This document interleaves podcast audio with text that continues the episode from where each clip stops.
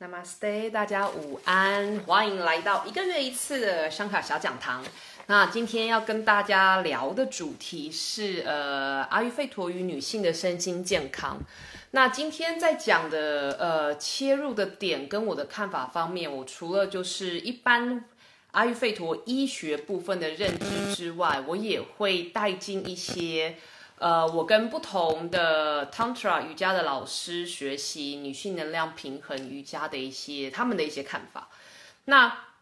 还有呃，我跟其他的，我从呃，因为其实英文的书籍有很多，呃，是瑜伽老师的背景或者是 Tantra 背景的作者所写的相关关于呃阿育吠陀跟女性能量的身心平衡等等的书。那我会跟大家分享一些我的看法。还有就是我在一些书上看到的一些疑点，然后我跟几位呃阿育吠陀的医师讨论过后的大家的看法跟结论，那我在这边会跟大家分享。OK，所以我们说女性的健康啊。在阿育吠陀来说，之前我有跟大家提过，我们阿育吠陀总共有八支，跟瑜伽哲学一样，瑜伽呃哈达瑜伽也有八支的，它的练习法有八支。那阿育吠陀在分布上面、分科上面，我们也有八支。那这八支当中，你呃你不会看到其中有一支写的妇产科，可是它有一支它写的是小儿科。那这个小儿科里面就包含了，因为如果要有健康的妈妈啊，要有健康的宝宝跟小孩的话。就要有健康的妈妈，所以呃，女性关于妇科跟产科还有不孕症的所有的调养，都包含在小儿科这一方面。那我们当我们在讲到女性的妇科跟产科的时候，它不是只有。呃，一般现在大家想，呃呃，观念当中，或是你一下，呃，想一下说，OK，那我什么问题会去看西医的妇科跟产科？不是只有这样子，还包括了女孩子的心理健康跟女孩子的呃灵性的成长，它。都有包含在这个里面，因为当阿育吠陀的古书，当我们讲到小儿科，还有就是小孩子的健康的时候，其中一个很大很大的一部分是讲所谓灵魂的里程，呃，离 我在讲什么？灵魂的旅程，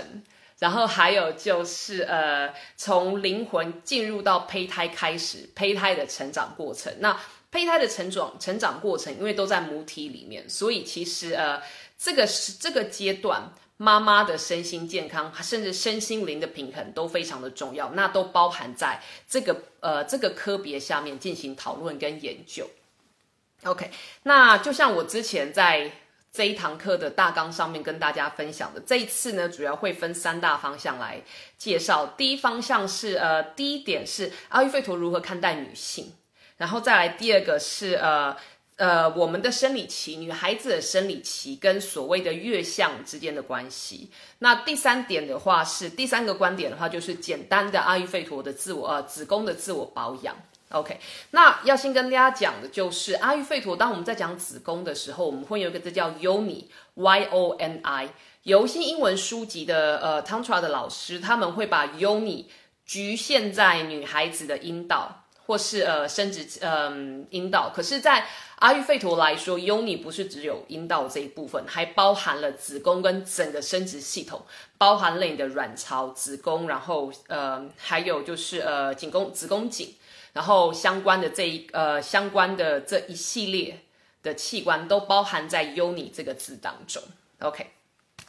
好。这一点是要先让大家知道，否则大家会一直认为说，因为我看到最近也不能说最近这一两年以来，我看到欧洲、欧美这边有很多所谓的女性瑜伽老师，或者是呃女性能量启发的老师，他们都把呃他们都把对于女孩子能量的看法太集中在某一两个器官跟部位。导致于说，很多他们提出来的练习是不断的去刺激那些器官或是部位，不管是呃物质类型的刺激，或者是能量类型的刺激。可是其实，在阿育吠陀跟 Tantra 的传统当中，我们不会这么做。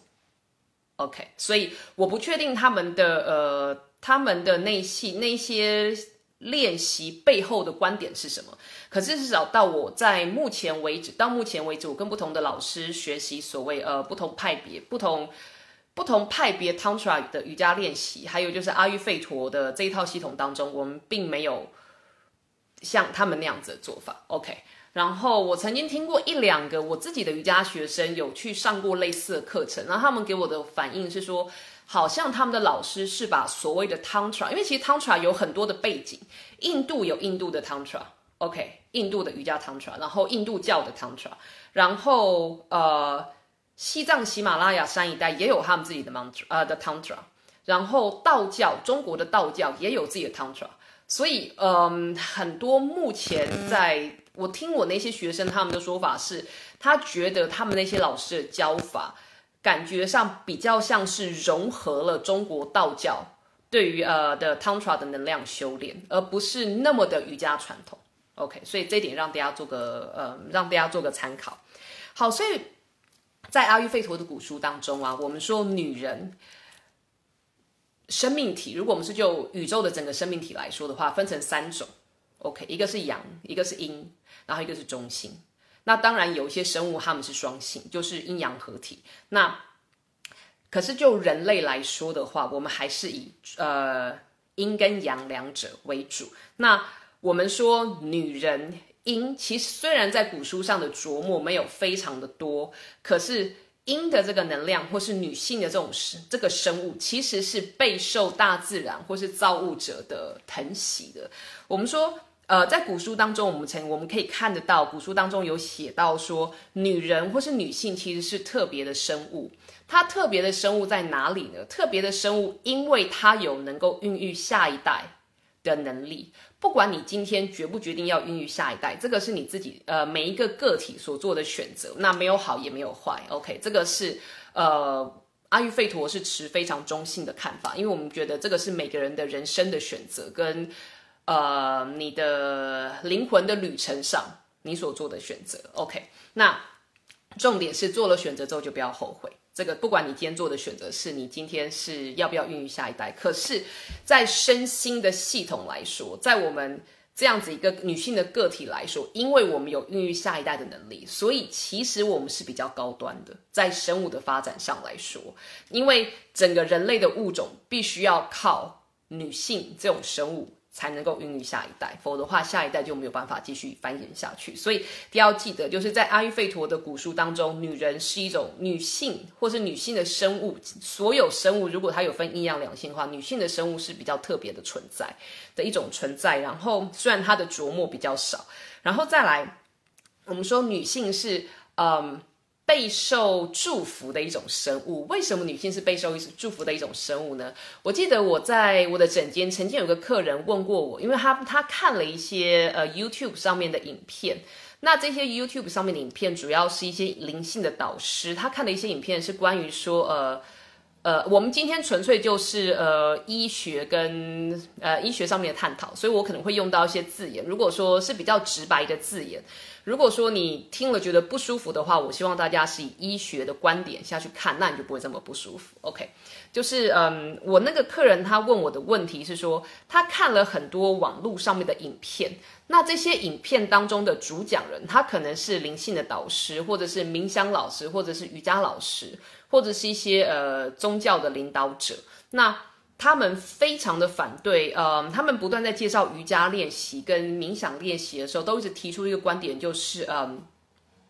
呃，性行为是不好的，然后必须要克制，然后自慰非常自慰的这件事情非常的耗损人的精气。那他问我说，阿育吠陀怎么看？然后我跟他说，呃，在古书上来说，阿育吠陀是分两者来看。如果呃是把它分成男生跟女生来看，为什么？我们说我们人的所谓的生殖的细胞，或者是呃跟生殖相关的一些组织，在阿育吠陀梵文当中，我们叫它 shukra，shukradatu。那 shukra 这个组织呢，它基本上是我们人的七大组织，生物体的七大组织当中的最后生成的一种，所以它是非常非常的细微，非常非常的精妙，非常非常的呃。重要的一个组织，也就是说，你吃进去的所有的养分，必须要能够完整的被消化、跟代谢、跟吸收，那么你才会有所谓的呃 s u p r a 这个组织出来，你才会有所谓的呃生殖细胞液。出来，OK 的产生。那在生殖细胞液的产生之后，还会我们的身体还会产生一样东西，这样东西叫做 Ojas。我们之前在呃其他直播当中我有提过，Ojas 其实就是你身心。最重要、最重要的一个呃免疫力，或者最精华的那个部分，你的所有吃进去的东西最精华的那个部分，你摄入你无感摄入的所有的讯息当中最精华的那个生成物，OK。所以如果说就一个生物体来说，如果说你不断的去耗损你的 s h u k r a d a t u 你不断的去耗损你的生殖细胞的话，你的 Ojas 会受到影响，它的量会慢慢的减少。OK，可是女性很幸运的是，男生的 Shukra 很好解释，就是精子。那女性的 Shukra，你可以把它看成是卵子。我知道有些呃，在古书当中，对于女孩子的卵子有两个不同的字，一个范文是呃，一个字的范文是 shukradatu，那里另外一个字的范文是 artavadatu。OK，不过这两个我们说，即使是只看 shukradatu，还像可以把它分成男生跟女生来看。那 shukradatu 在女生的话，就是指卵子的意思。所以我的教授们他们是这么解释，他说：“你这样子想，OK，在每一次性高潮发生的时候，男生会耗损掉很多的精子的量，OK，可是女孩子一个月只会生成一个卵子。”所以也就是说，基本上，嗯，因为从以前到现在的瑜伽的练习也好，冥想的练习也好，那一套系统操作的系统，主要是针对阳性的生物或是男人所设计的。也因此，这些瑜伽跟灵性导师们，为了让瑜伽士，就是修行瑜伽的人 （yogis），他们不会过度的耗损自己的精气神。所以会有所谓的 brahmacharya，也就是说，你不要过分的去，嗯，你要能够，嗯，好好的去控制你的性冲动，然后不要过分的有性行为的，呃，这样子的，嗯，在生活中不要过分的滥用的去有滥交啊，或者是呃性行为过分泛滥的一个事情发生的一个行为发生。可是女孩子的话。比较幸运的是，因为我们的呃，即使我们有发生性行为，即使有所谓性高潮的发生，我们也不一定会有卵子的耗损。OK，所以在阿育吠陀的传统当中，或者说在 Tantra 的传统当中，女人、女性生物是备受祝福与呵护的。OK，这样子说法的背后是这样子的原因，所以我们阿育吠陀是不建议大家，嗯。关于性行为这件事情，以后有机会的话再开直播跟大家聊。因为关于性行为这件事情，在古书上我们有很明呃有一些很明确的记载，就是什么时候、什么情况之下你不应该做这件事情。然后如果说你要做这件事情的话，我们希望是在什么样子的情形之下发生，然后有哪一些前提？那我们在古书当中的记载是，每一次性行为都是为了要孕育下一代。而不是只是个人的呃欲望的一个满足，OK，OK，好，所以这一部分先跟大家解释一下，因为我怕大家看到，因为我知道现在网络上有很多呃 YouTube 上面有很多相关的影片，所以其实，在这一方面，在美国最近我的教授们也开了几场讲座，在嗯，在应该怎么讲？在扭转，也不能说扭转，在修正大家的观点啦，跟讲法，才不会说呃以讹传讹这样子。OK，好，再来，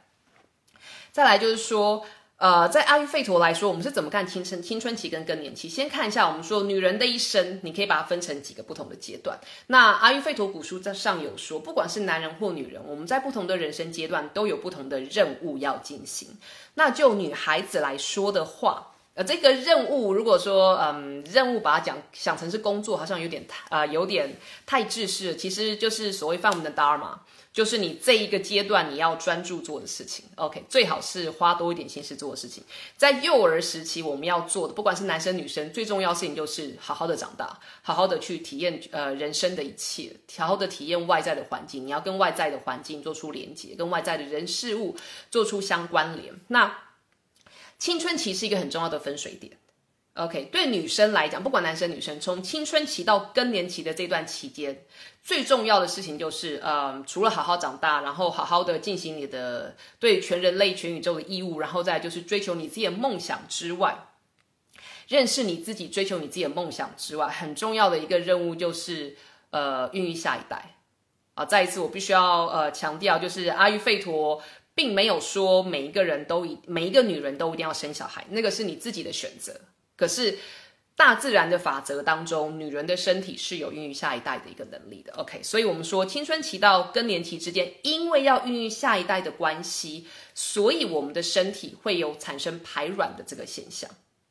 OK，那很有趣的是，很多人现代观念中的。呃，青春期的年纪跟更年期的年纪，基本上跟书中讲的是不一样的。古书中说呢，当一个人他是健康的状态之下，OK，女人的排卵呃开始有生适合生育下一代的年纪，大概是从呃十二十三岁一路一直到六十五七十岁。你一定想说，怎么可能？很多人四十五岁五十岁。更年期就来了，好不好？然后就一堆很不舒服的现象，什么热潮红啊、夜盗汗啊这些的。那古书上面有记载，就是为什么会有更年期的产生？OK，那为什么有的人更年期很晚来，然后有的人更年期很早来，然后有的人更年期根本没有任何的症状，他就只是慢慢慢慢停停经了？是因为卵子的产生的前提是你的身跟心，你自己的身跟心觉得。这个身体，你的这个身体，在孕育下一代的时候，不会有生命的危险。OK，如果说因为你孕育了下一代，因为有一个生命在你的体内，导致于你的身心会失衡，或是造成危险的话，你的身体就会自然而然的闭锁住，或是关闭掉生育下一代的这个功能。也就是为什么你现在来看，很多人，我们现代人的生活，在呃，你在年轻的在学生时代。因为压力很大，或者可能吃的不太营养，你本身的身体就已经有问题，那你当然你的生理期会不顺，甚至会闭经。那如果说你这样子的生活模式跟饮食状况一直延续到你四五十岁，压力非常的大，工作啊、家庭啊、社会啊，然后人际关系跟你压力非常大，然后你也睡不好，然后你可能。自己就是呃，可能没有什么大病，可是小病不断。在这样子的状态之下，你的身体会直觉认为说，你今天所摄入所有的养分，必须要先支持你这个个体的生命的延续，所以它就不会让你有机会能够有繁衍下一代的可能性。那自然而然，你的身体就不会排卵，就是这样子。那所有一切的中心，阿育吠陀说。跟排卵相关的中心不是你的卵巢，卵巢是它的地点，是它的工厂。可是中心是你的脑，是你的呃，你如果要讲的话，就是你的松果体。所以呃，松果体跟你的你的那个脑下垂体。所以这就是为什么很多人很多人他们会不了解说，像我有很多客人，他们是呃因为不同种原因，所以他可能子宫呃子宫已经做了切除，或是甚至卵巢做了切除，然后在切除的前半，呃，就是手术过后的前半年，手术过后的六个月，很有趣的是，他们并不会有流血的状态，因为器官已经不在了。可是他们还是有所谓的金钱症候群，因为你的呃，你的相关的激素，雌激素不是只是卵巢跟子宫，你的相关的雌激素来自于跟你的大脑有关系。所以说，呃，这一点是我们大家是我希望大家可以先了解。所以也就是为什么在阿育吠陀还有在瑜伽的呃练习当中，如果今天这个人或是练习的人他是有乱经啊，或者是呃闭经啊，或者是呃一些呃生理期相关的问题，或是生理上的不舒服，我们除了就是调养他的子宫之外，更重要的我们会调养他的身根，会调养他，会帮他。呃，安定他的心，也就是为什么在很多，尤其是呃经期瑜伽的练习上，我们会很着重所谓的瑜伽睡眠术的练习，会着重所谓的呃呃可视性的冥想练习。可视性就是呃带有呃视觉导引的冥想练习，还有就是呼吸法，因为这一些是可以很直接的作用在你的神经系统跟你的大脑。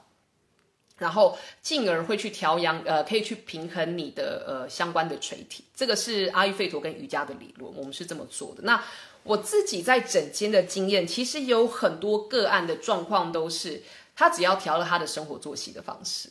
仅仅只是固定每天几点上床睡觉，每天几点起床，他的下一次生理起来，很自然的他就。很也不能说很自然，就是就那个个案而言，他之前有很严重的经痛的问题，可是医生检查并没有所谓的呃，并没有所谓的呃那个肌瘤啊，或者是子宫内膜异位的问题，也没有什么巧克力囊肿的问题，那荷尔蒙也都是正常，可是他就是很痛，所以帮他调了他的呼吸之后，帮他调了他的呃早上跟晚上睡眠的时间之后，下一次的生理期就不再痛了，然后之后都很顺。OK，那我等下会讲为什么。好，所以阿育吠陀说，当我们在看我们的生理期的时候，当我们在看我们子宫调养的时候，不是只是看你的骨盆腔。很多人过分的注重骨盆腔的调养，然后变成说你要一直吃这个吃这个吃这个，然后或者说甚至像嗯，我们阿育吠陀我们有一种疗呃，也不能说疗法，有一种自我调养法是热敷你的背，你可以用姜水热敷你的背，或者说你可以用呃蓖麻油去呃。嗯，温敷你的下腹部跟骨盆腔，然后变成他们一直呃，像我有个我有一个，他是我的学生，然后也是我的客人，他一直很想怀孕，可是他一直没有办法受孕，然后医生跟他说一切都正常，可是就是没有办法，然后他那时候很心急，然后就变成他什么能做都做，结可是因为他什么能做都做，搞得他压力很大，所以反而经期更乱。那后来是经过一些调养，然后发现其实问题不是在他身上，问题在他先生身上，所以后来是调整他先生之后，就事情就进行的比较顺利。OK。所以让大家了解到，你的子宫跟你的大脑同样的重要，你的身跟你的心同样重要。所以如果说你今天有长期以来都有呃生理期相关的问题，或者是呃跟孕期相关的问题的话，不不舒服的问题的话，不要忘了在调养你的身体之外，好好的养你的心，好好的睡觉非常的重要，好好的呼吸，好好的睡觉，它就可以帮你把心安定下来。OK，再来。我们说，女人在不同的阶段，我们在更年期之后啊，再一次强调，阿育吠陀所谓的更年期是大概六十五岁之后。所以我，像我常都会跟我学生说，你常会听到，我们常会听到，比方说在印度有所谓的六十二岁的奶呃的妈妈，跟可能四十几岁的六十二岁的外婆，六十几岁的外婆跟四十几岁的妈妈跟二十几岁的孙女同时怀孕。不用太惊讶，这个是有可能的。如果说，呃，他的身心都调养的很好，Ojas 能量也够的话，这样子的情形是有可能会发生的。好，所以我们说，我们在不同的阶段有不同的任务。就女人而言，我们在大概呃，我们从十五岁到二十，呃，十五岁到三十五岁这段期间，其实是生儿育女的黄金期，因为。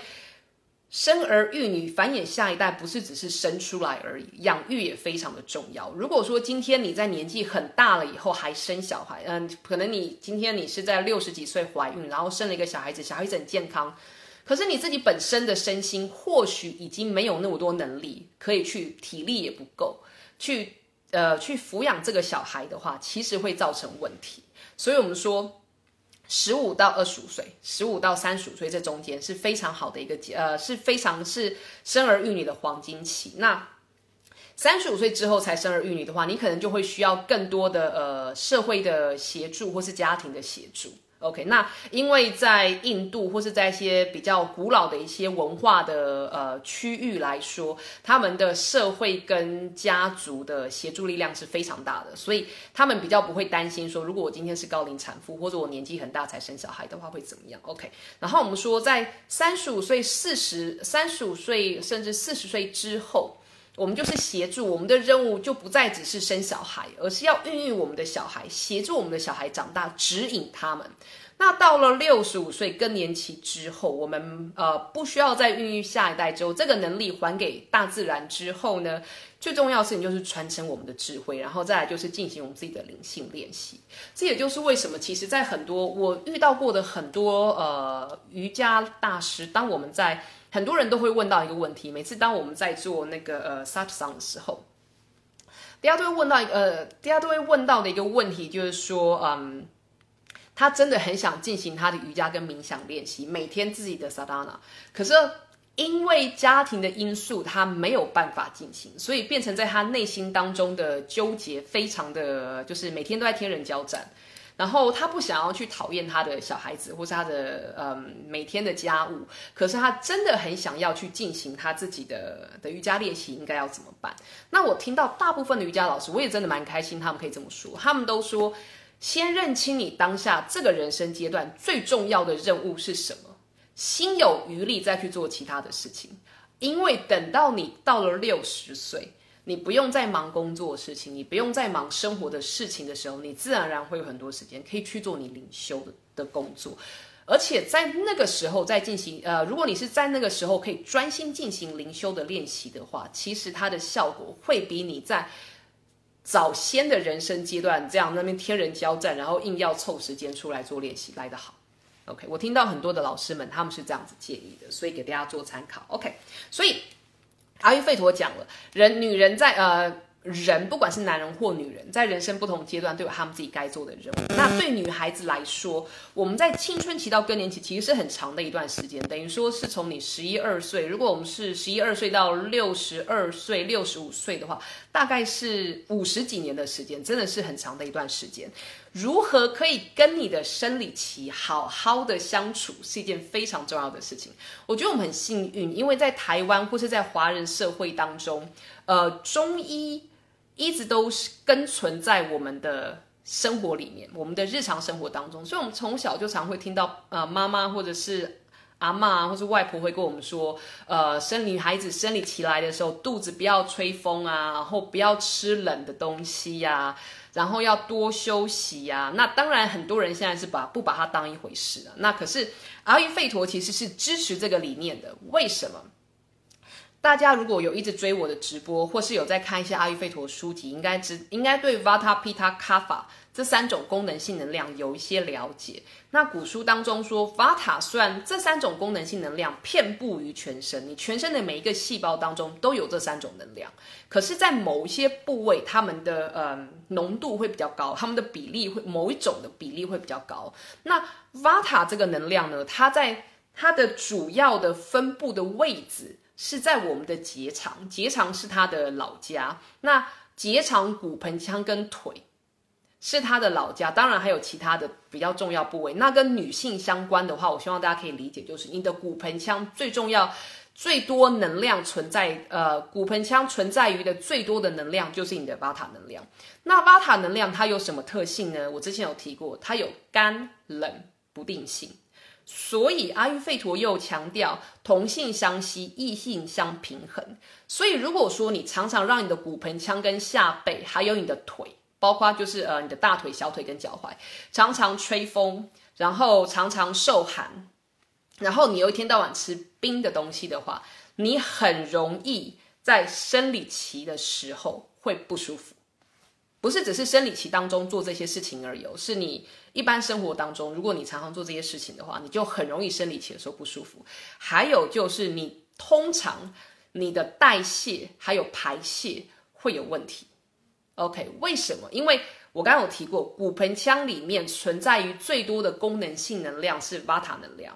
也因此骨盆腔里面的器官会深受这个 Vata 能量平不平衡的状况的影响。所以，如果说你常常你的骨盆腔、你的等于说你的下腹部跟你的腿，还有你的下背，还有屁股的位置，常常就是我刚刚说的呃受风寒啊，然后受风寒，然后有呃。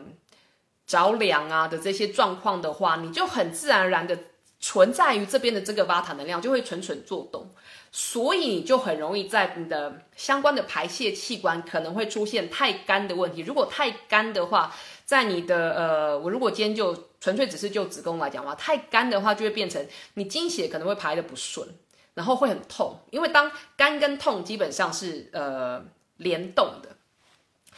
嗯，你就容易痛经啊，或者说呃，生理期来的前，呃，生理期之前或者生理期来的前两天，你就会肚子不舒服，背很不舒服，然后会很容易胀气，或者是很容易拉肚子。那比较极端的话是会便秘，然后有的人可能会经血排不出来，或者有结块，甚至是经血排不完的现象，这些都是跟巴塔能量失衡有关系。OK，所以其实我常都跟我的客人说，嗯，如果你真的不知道，呃，对我的女性客人说，如果你真的不知道你自己到底是 Vata、Pitta、Kapha 哪一个失衡，然后你也不知道该怎么去做保养的话，终其一生你都应该要强调平衡你的 Vata。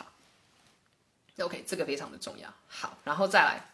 所以了解到 Vata 对于女孩子生殖器官，还有或者是呃跟我们的整个生殖构造还有功能的一个呃关系了之后，阿育吠陀说，呃，我要先讲，有一些书上大家应该有听过，有一个呃所谓的阿育吠陀的灵性导师，她叫做 Maya Tiwari，她是一个很棒的女性。那她在过去的十几二十年当中，不断的在呃。透过阿育吠陀，然后协助很多弱势国家、弱势地区的女性，然后改善他们的生活跟地位，还有教育的部分，我觉得他非常的棒。那我有上过他的一两堂课，然后也有看他的书，他有出了几本关于阿育吠陀女性能量的书。然后，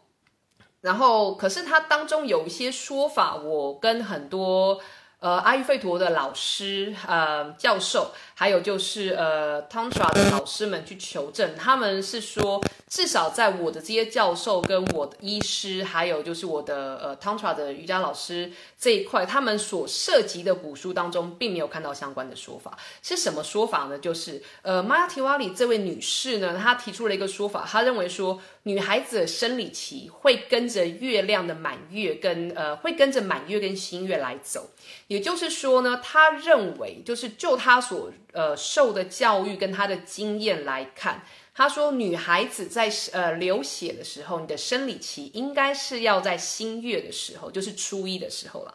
OK，那你的排卵期应该要在十五，就是满月的时候，然后。所以他也以这个讲法为以这个概念为基础而演呃呃发展出了一系列的女孩子的自我调养。可是我呃我的教授们他们是嗯他们是不置可否，他们对这个看法不置可否，因为在古书当中阿育吠陀是怎么说的呢？古书说你可以把女孩子的生理期。二十八天的生理期，OK，加上流血的那几天，加起来一个月。你要把它看成，它可以，你可以把它分成三个阶段。第一个阶段是从排卵期前啊，我们从生理期开始讲好了。从你的生理期的第四天开始算起来，大概八天到十天左右。就是说，从你呃流血开始的第四天算，大概八天到十天。这个阶段是身体在。嗯，在打底子的时候，所以在这个时候，我们的卡法能量会比较高。然后在这个阶段，如果你好好的顾好你自己的话，你的 Ojas 会比较好。OK，你会你是有机会产生比较多的储存比较多的 Ojas 在你自己的身体里面。那从大概排卵期前、排卵日前的三四天开始，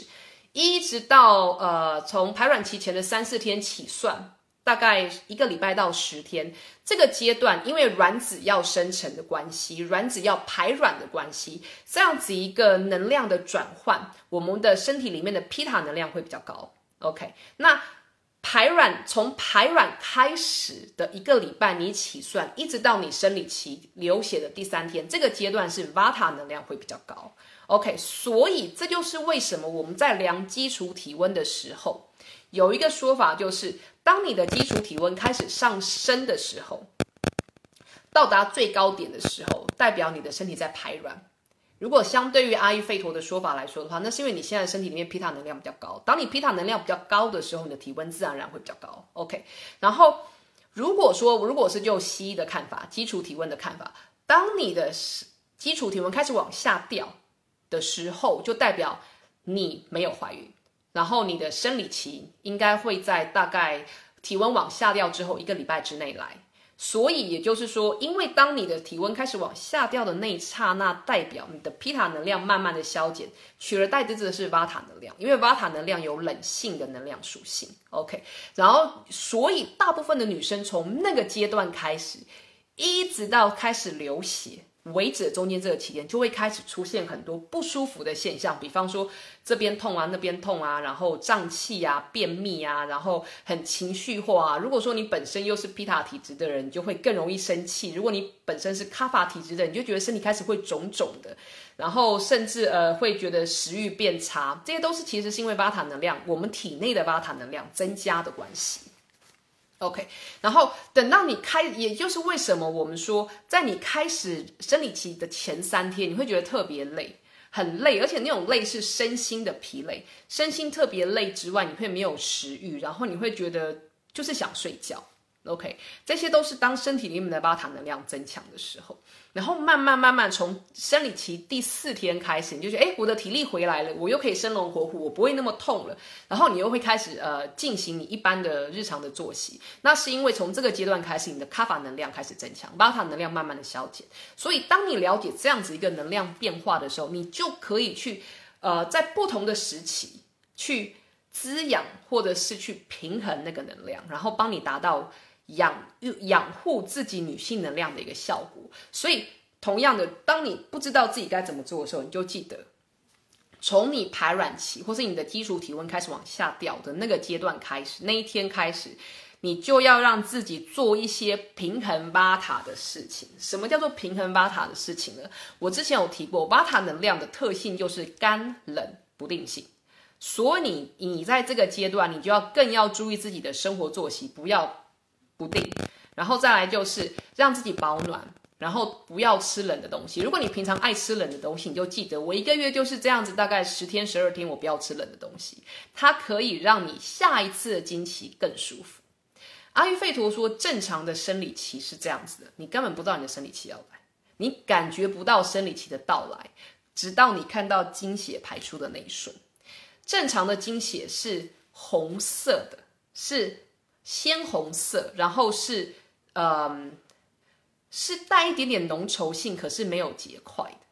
而女性在排经血的时候，应该是不会疼痛。OK，然后精神会稍微差一些些，所以我们会建议每一个女生在你生理期的前三天，如果可以的话，这三天都尽量让自己多休息；如果不行的话，就是至少生理期的第一天或第二天让自己多休息。通常我自己的感觉，我自己的方式是，我在生理期的第一天或第二天，我一定会挑一天是一整天我都不工作，然后把家务全部请我老公做，请我老公跟小孩子做，然后我自己就是休息。因为我告诉他们，如果你这一天让我好好休息的话，我接下来的二十八天我都不会有，呃，我都不会变成坏妈妈。OK，所以。我们试验过几轮之后，发现还挺有用，所以他们现在都很了解，就是妈妈在每个月会有几天必须要好好的休息。那为了要让妈妈一一直都会是好妈妈，所以这几天一定要让她充分的休息。我就连煮饭都不碰，我就是让我自己休息，然后让自己多休息，然后多吃一些呃好消化的东西。好消化东西不是轻食哦，是煮过好消化的东西，然后。在这几天当中，尤其是我开始呃生理期来的前三天，我自己本身的瑜伽练习就会改成呃所谓的 restorative yoga，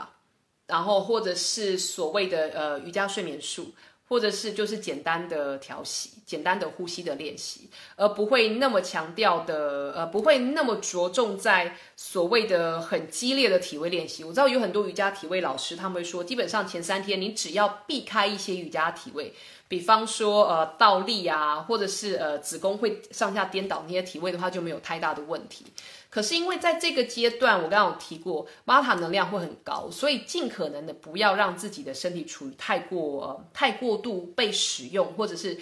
呃或者是你的物理上有太多的移动的这样子现象的发生会比较好。所以最好是待在家里面，然后让自己的五感多休息，让自己处在一个心定、身定、心定，然后神也可以定的状况之下。这样的话，你下一次的生理期就会比较舒服。然后，嗯，阿育吠陀除呃，我看过我的老师当中有两位老师，他们很有趣，就是他们对于生理期的看法，因为他们本身是 tantra tantra 瑜伽的老师，所以他们比较没有放这么多阿育吠陀，没有放那么多阿育吠陀的概念进来。那他们是将女孩子的生理周期，其中一位老师是把女孩子的生理周期比喻为四季，也就是说，嗯。当你在流血的时候是冬天，就像所有动物冬天要休息一样，所以当你在流血的时候，你应该要休息。然后，呃，当你流血结束，呃，当你我们的经血排完，生理期结束之后，它把它比喻为春天。春天到，万物都在滋长，然后百花齐放，所以通常在那段期间，你的心情也会比较好。卡巴能量高，所以会让你的心情很好。卡巴能量正常的时候，你的心情是会很愉悦的。OK，会觉得全世界都是你的好朋友。好，然后排卵期的时候，我的那位老师乌玛，他是把它比喻为呃夏天。夏天的时候会让你呃呃，他的形容是呃，他是。他是用什么形容？就是你的精气神都会很旺盛，跟春天的那种心呃心心旷神怡不太一样。夏天的那种精气神旺盛，是你会很想要做事情，所以你会很想要做很多的事情。那你的身体因为也在做这样子的变化。所以他把它比喻为夏天，而且在这段期间，因为皮塔能量比较高的关系，所以很多女孩子，像我的诊间有很多女孩子来说，哦，我觉得我好像呃有感染，因为我觉得好像不太舒服，我觉得分泌物变多，或者是颜色比较深，不一定会瘙痒，可是就是量变多了，然后颜色感觉上变得比较浓稠，可能平常是呃透明的，可是在这段期间会变得比较浓稠，比较容易看到，然后。他们就问我说：“会不会是感染啊？是不是需要用一些呃什么样子的草药来做调养？”那后来我们查了他的生理期之后，发现其实是因为他当我们的身体在排卵的时候，如果我是就呃物理学，就是现代医学的 anatomy 解剖学来讲的话，女孩子我们在子宫颈其实平常就是你在呃经血排完之后，到你排卵之前的这段期间，你的子宫颈其实是会有。会有一些黏液，很像我不能说像果冻，它没有像怀孕的时候那么果冻状，可是它是有一团黏液会，嗯，在你的子宫颈的地方保护你的子宫，所以外在的东西不容易进去。就算这个时候呃有精子要进入的话，那个其实那个主那个体液它是会带，它有带有呃会杀掉精子的功能。OK，然后再来。当我们要排卵的时候，这一层黏膜会从你的身体里面滑出来。当它从身体里面滑出来的时候，你就会发现你的身体变得，你的分泌物会变得比较黏。这个不是感染的关系，这是自然的。那因为这一层分泌物滑出来的关系，所以如果你在这个时候有这个时候的精子的功能就会比较正常，也比较容易进入到女孩子的体内，就比较容易受孕。这就是为什么我们说排卵期前。如果你想要怀孕的话，你要把握排卵期前这几天，你的体温开始上升的这个阶段，OK？因为精子在女孩子的身体里面是可以停留呃几好蛮多天的，所以当那时候排卵呃卵子出来的话，呃受精的几率就会比较高，OK？所以如果你在那个阶段，如果你在排卵期的时候发现我排卵期的时候我觉得我好湿哦，那你就比较不会有的嗯。就是如果说你担心你自己是感染的话，我我会建议你去给医生做检查。可是基本上来说，很多时候，如果你都只有在这个阶段才发生，你会发现你的分泌物只有在这个阶段才会有这样子的状况发生的话，那是真身体的自然现象，不用太紧张。一般来说，有问题有感染的话，都是颜色有变色，或者是味道变得很重，或者是它的形态从一般的粘稠状变成一块一块。如果说它是一般正常的白色。然后稍微带一点点的黄色，可是不是很鲜艳的那种黄色，带一点点的米色、白色米色，然后是乳状或者是微微的胶状的，然后没有特别味道的话，那个其实是你身体的正常分泌，不用太紧张。排卵期的时候，然后，呃，对，然后我的老师说排卵期之后，嗯，排卵期之后。的到你开始流血，生理期来这中间，它叫做我的老师把那位老师乌玛把它讲成是春呃是秋天，秋天到的话就是秋风飒飒。想一下，在秋天的时候，大自然会变得又干又冷，然后会变得比较敏感。也就是也是因为这样子，所以我们在身心上也会出现很多又干，然后比较冷，然后很敏感的这些现象。这是我的这位老师的讲法。那我另外一位老师的讲法，呃，安娜，他是比较带他的讲法是比较偏玛雅提瓦里的讲法，他是将呃女孩子的生理周期用月相来解释。可是他这边月相并没有说，他这边的月相是你自己身体里面月相，不是天空的那个月相。那如果两个同步的话很好，那不同步的话也不用太紧张，只要周期是正常的就可以。OK，他说我们在嗯我们在生理期流血的时候是新月，因为在新月时候月亮是不见的，所以每一个女生基本上都会觉得。缺一些什么东西？如果你是把它跟呃，如果我们是用天上的月相来解释我们身体里面的循环周期的话，所以我们在也因为这样子，我们一般人在新月的时候会比较低潮。那当你在比较低潮的时候，就代表当你在排卵时候，你也会比较比较容易低潮，比较容易呃需要休息。所以这个时候，呃，昂娜她也是建议说，在这个时候不要要多休息。然后他说。呃，排卵期结束，而不是排卵期，生理期结束之后，你会进，你的身体会进入到弦月的现，呃，会变成弯月。那弯月的话，就像呃一般的占星学了，我们是说新月进入到满月的这段期间，能量是慢慢往上加走的，所以你的身体会，你的身心都会感受到，哎，好像我从低潮慢慢慢慢慢慢慢慢走出来，然后。安娜她相信，她认为我们的排卵期，女生在排卵的时候，就好像在新月的时候一样，如果呃不是，就好像在满月的时候一。所以就像一般呃满月外面当是满月的时候，狼人会出现，每个人的情绪会比较高涨。然后就呃有一些呃有一些英文书，他们有写说，在呃女孩子在排卵的时候会变成猎人，这是女孩子的天性，你会比较外放，会比较想要出去，会比较。OK，他们的说有这样子一个说法，所以就像在满月带给人类的或是带给生物的一些影响，会让你情绪高涨，然后会让你呃精气非常的呃充沛或者是喷发，所以我们在排卵期的时候也会有类似的现象发生。那排卵期结束之后，到呃生理期来的这段期间，在占星上来说，我们说从满月。回到新月的时候，整个能量会慢慢、慢慢、慢慢、慢慢的消减，所以这段期间你就要开始帮自己做一些呃，就安娜她的说法，她是说这段期间就是不要让自己太过的操劳，OK，然后在新月的那几天你要好好的休息，OK，所以我的老师一位老师他是用四季来看，那一位老师他是用月相来看，可是这个月相不是天象的月相，是你自己体内的月相，那。这两种说法其实都跟阿育吠陀的说法类似，只是阿育吠陀不是分成四个阶段，而是分成三个阶段。那在这三个阶段，分别会是卡巴能量比较高，还有呃，或是皮塔能量比较高，或是巴塔能量比较高，可以给大家做一个建议。OK，然后，所以我们说生理期的保养，或是针对生理期的保养，女孩子针对你的身心能量的保养，很重要的就是要保养你的巴塔能量。我刚有提到，巴塔能量特性就是干冷不定性，所以在你的日常生活当中，如果可以的话，尽量让自己避免去呃，让你的饮食或者是生活作息，或者是你平常生活的一些行为产产生同质性。所以说饮食的话，尽量以温热的为主，或者是好消化的为主，然后不要吃的太干，很然后不要吃的太加工精致食品，在阿育吠陀来说是。呃，巴塔能量比较高的食品，OK，然后再来不要吃太多的微波食物，因为，嗯，在阿育吠陀的观点当中，加工食品跟微波食物基本上它食物本身的养分、食物本身的 prana 生命的能量是已经死掉的，所以你可能只是吃到它的热量，西呃西方营养学上面所谓的那些营养素，可是，在呃东方的观点来说，你吃不到它的气，OK，吃不到它真正的能量在里面。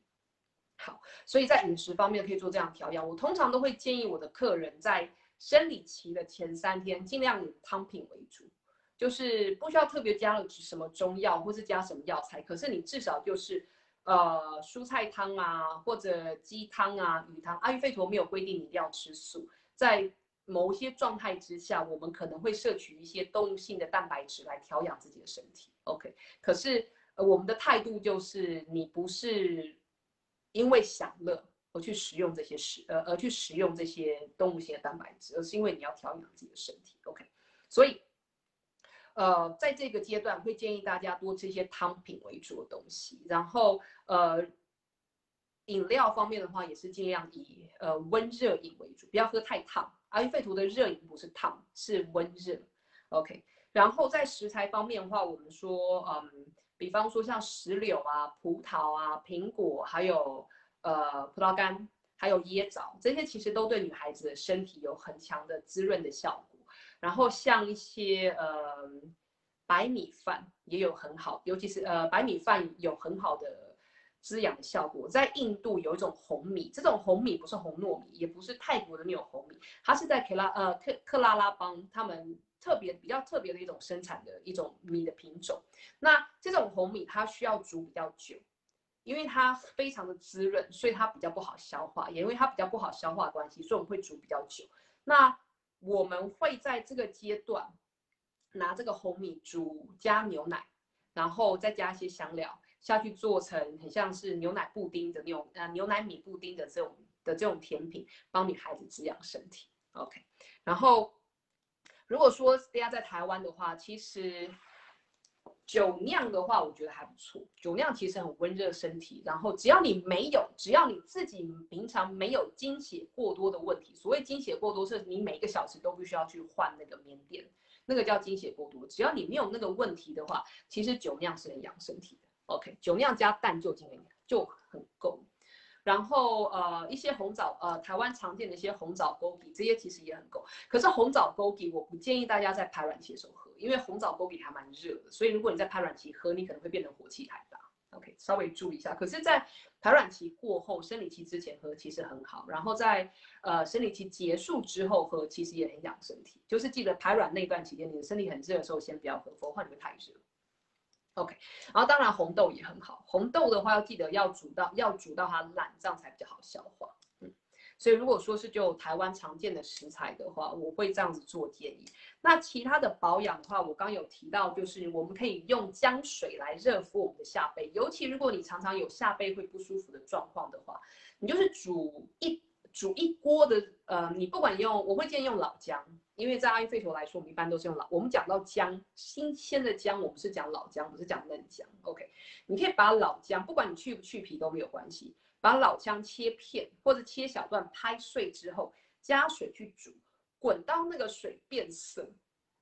OK，通常大概滚个十分钟就会变淡黄色。你再继续滚下去的话，它会变成呃呃浅棕色。大概在那个阶段之后，你就可以把它关火，然后。等到它稍微放凉之后，你拿那个毛巾沾湿了之后，不要太烫哦。沾湿了之后，你就身体你可能趴在沙发上或是趴在床上，然后你可以拿那个湿毛巾，呃，沾了吸了姜水的湿毛巾去敷你的下背。呃，我这边指的下背是骨盆腔后侧的那个位置。有很多女生很容易就是呃，有很多女生，至少在我的诊间，我发现很多女生通常生理期有问题的人，她的屁股都很冷。就是平常你去温自己、去摸自己身体体温时候，会发现，哎，我的体温都是正常的，可是不知道为什么在臀部会特别的冰冷。OK，如果你有这样子的问题的话，其实常常去热敷你的下背，会有很好的效果。那除了用姜之外，你也可以用食，你也可以用盐水。OK，只是姜的话有更好带动呃促进的呃促进循环的效果。那可是如果你已经在，如果说你今天是在流血的话，就请不要做这件事情，因为。姜跟姜再加上热会活血，会让你的呃会让你经血排的太多。所以如果你要做这件事情的话，如果你要用姜水去热敷你的下背的话，我们会比较建议在呃生理期来之前，排卵之后到生理期来之前，大概就是你开始出现我的下背会痛，我的下腹部会痛，可是还没有开始流血的阶段，这个期间就很适合做这样子的自我保养。那另外一种，还有一个是所谓的热呃温敷蓖麻油。温敷蓖麻油这件事情，如果你自己怀疑你可能会怀孕的话，请你不要做，OK，因为可能会流掉。那如果说你今天只是纯粹的，你知道你自己并没有，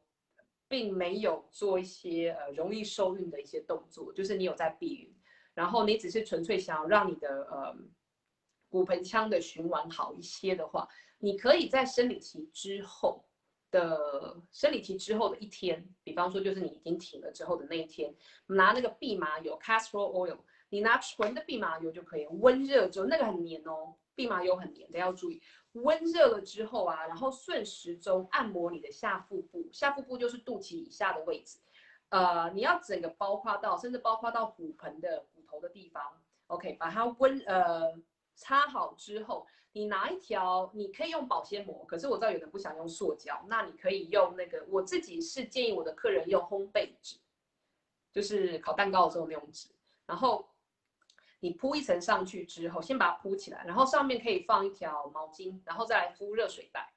然后你就让它敷着，等到热水袋不热，大概就是十五二十分钟之后，你就可以拿去，你就可以去洗澡，把它冲掉。因为这样子的话，因为蓖麻油在阿育吠陀来说，它它就是 elanda。那 elanda 这种植物，它有一个特殊的效用，就是它可以让在位于骨盆腔的这个巴塔的分支让它顺流。也就是说，如果说它太旺盛，导致于说呃经血排下来有问题，或是经期乱掉的话，它是可以帮你把在骨盆这一个区块的阿帕纳巴语或者是巴塔能量做顺流的一个动作，所以。该往下走的东西就会比较自然的往下走，然后它可以呃平衡过度，它可以平衡失衡的巴塔能量。OK，因为这一些是外在的做法，所以你可以呃会比较安全，所以我在这边可以教给大家。那你可能之后会有听说有些做法是呃做草药茶，或是呃用一些草药油灌到女孩子的身体里面去，这个我绝对不建议大家自己做，除非你今天是有阿育吠陀医师帮你。设计疗程，你才这样做。因为我为什么要特别提出来？是因为呃，玛雅提瓦里这位老师他有开课教大家怎么样做子宫的呃草药浴，就是把草药茶灌到子宫里面去。可是，在阿育吠陀的古书当中，你要做子宫的草药灌呃灌草药茶，或者是子宫里面要灌油的话，你必须要有我们有一整套制式的准备的动作跟制式的恢复的动作。如果你前后段都没有做，一下就贸然做这个的话，你很容易造成巴塔的失衡。OK，所以这个要大家注意一下。然后看一下哦，有 Zoe 他问到说，闭经期所呃闭经或者呃闭经要怎么保养？闭经的保养方法，我们要去看今天闭经的原因是什么。有时候。毕竟有很多原因，你妈当然跟玛塔失衡有关系。可是如果说你的身体长期处在一个营养不良的状态之下的话，你的欧加斯本身不够的话，我刚刚一开始有提过，当你的身心认为，当你的身体认为你的身体没有办法去养育一个新生命的时候，它会把这个功能暂时关起来。所以如果说你本身营养不足，长期的营养不足的话，就很容易闭经。OK，所以我们要去看到底是巴塔失衡，还是因为营养不足，还是因为压力太大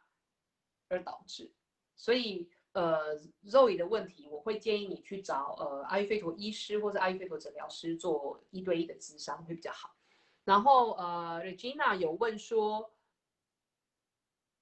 蓖麻油，OK，我等下解一下，蓖麻油就是它的中文，中文叫做蓖麻，那个蓖那个。B 那个字很少见，所以我等下会写在这个影片的的留言的地方啊的介绍地方，让大家参考一下。然后，蓖麻油是可以内用，是可以内服的。可是，任何要内服的东西，任何侵入体内东西，都请大家一定要有，呃，给阿育吠陀医师或是诊疗师看过，不要自己轻易的坊间听一听就做，因为可能会有你不喜欢的副副作用，或者是不好的效果出现。对，猫。呃 m a l v e 就是那个蓖麻油，中文是那样子写。那英文的话是 castor，K A S T R O L，castor oil，或者是呃梵文的叫梵文的话就是 elanda。那我知道 Puka，呃，台湾有人在卖 Puka 茶，我知道，所以 Puka 这个品牌在呃它是英国的品牌，那它是阿育吠陀的品牌，那他们有出蓖麻油。OK，然后是有机的，所以一般来我没有特别要帮他打广告，只是如果说你不知道你的蓖麻油要怎么做选择的话，你可以找，你可以去看台湾的普卡的代理商有没有进蓖麻油这个产品。那这个产品是做外用的，哦，他们的这个产品标包装上有标明它是做外用的。OK，那在阿育吠陀来说，我们是我们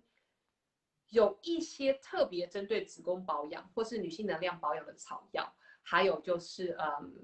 还有一些草药油。那因为这个是比较专业部分的一些呃的知识，所以我就不在这边特别跟大家提出来，省得说，呃，大家误用，反而会对身体不好。嗯，OK，好，大家还有什么问题吗？所以除了你自己的调养之外，外在的一些呃调养之外，然后内在用饮食调养之外，最重要就是要让自己休息。一定要记得生理期前三天挑一天，可以的话三天都休息，不可以的话就至少挑一天休息。然后，嗯，就让自己多休息，不要做太多不相干的事情，身心都要休息哦。所以不要说哦，好，我身体休息，我躺在床上，可是我在追剧，这样也不行。如果你躺在床上追剧的话，你里面会有太多情绪的起伏，所以大家要稍微注意一下这件事情。那。嗯，我必须要说，女孩子，不管你将来有打算要生小孩，也不管你能不能够生小孩，都要一直了，都要了解到，就是你的存在是很神圣的一件事情，因为我们有能力做更多的事情，不代表不要做。你有能力，不代表你一定要做。OK，可是我们是有能力做相关的事情，做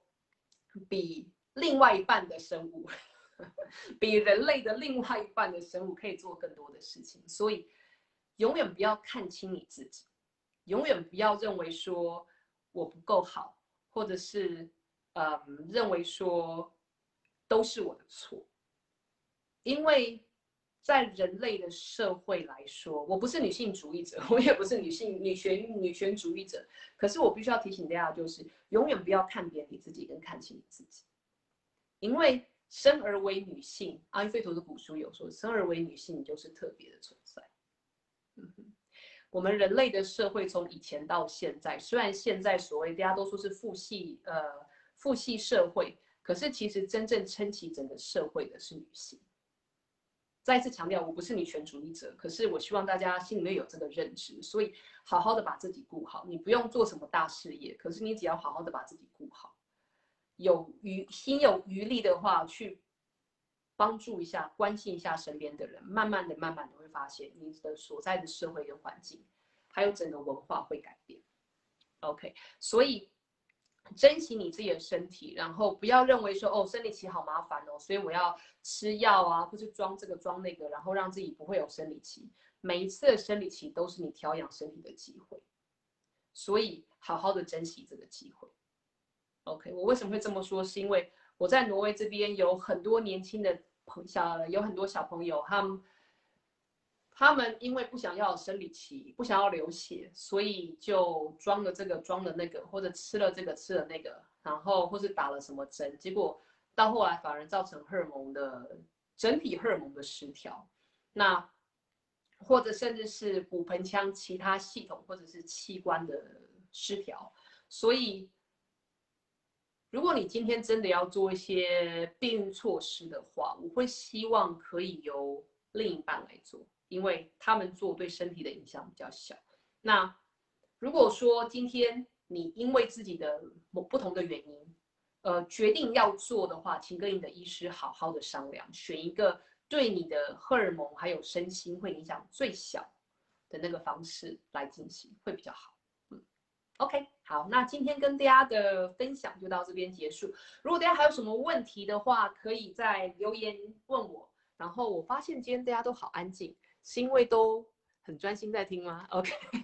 好，那之后回放还是一样会放在呃，还是一样会放在脸书上面。那大家有什么问题的话，写下来我都会看。那我看了之后，我就会一起回答。如果有需要的话，我会再开一个。会再开一个直播来回答。那如果没有需要的话，我就直接用文字回。OK，那就这样子喽，下个月见，拜拜。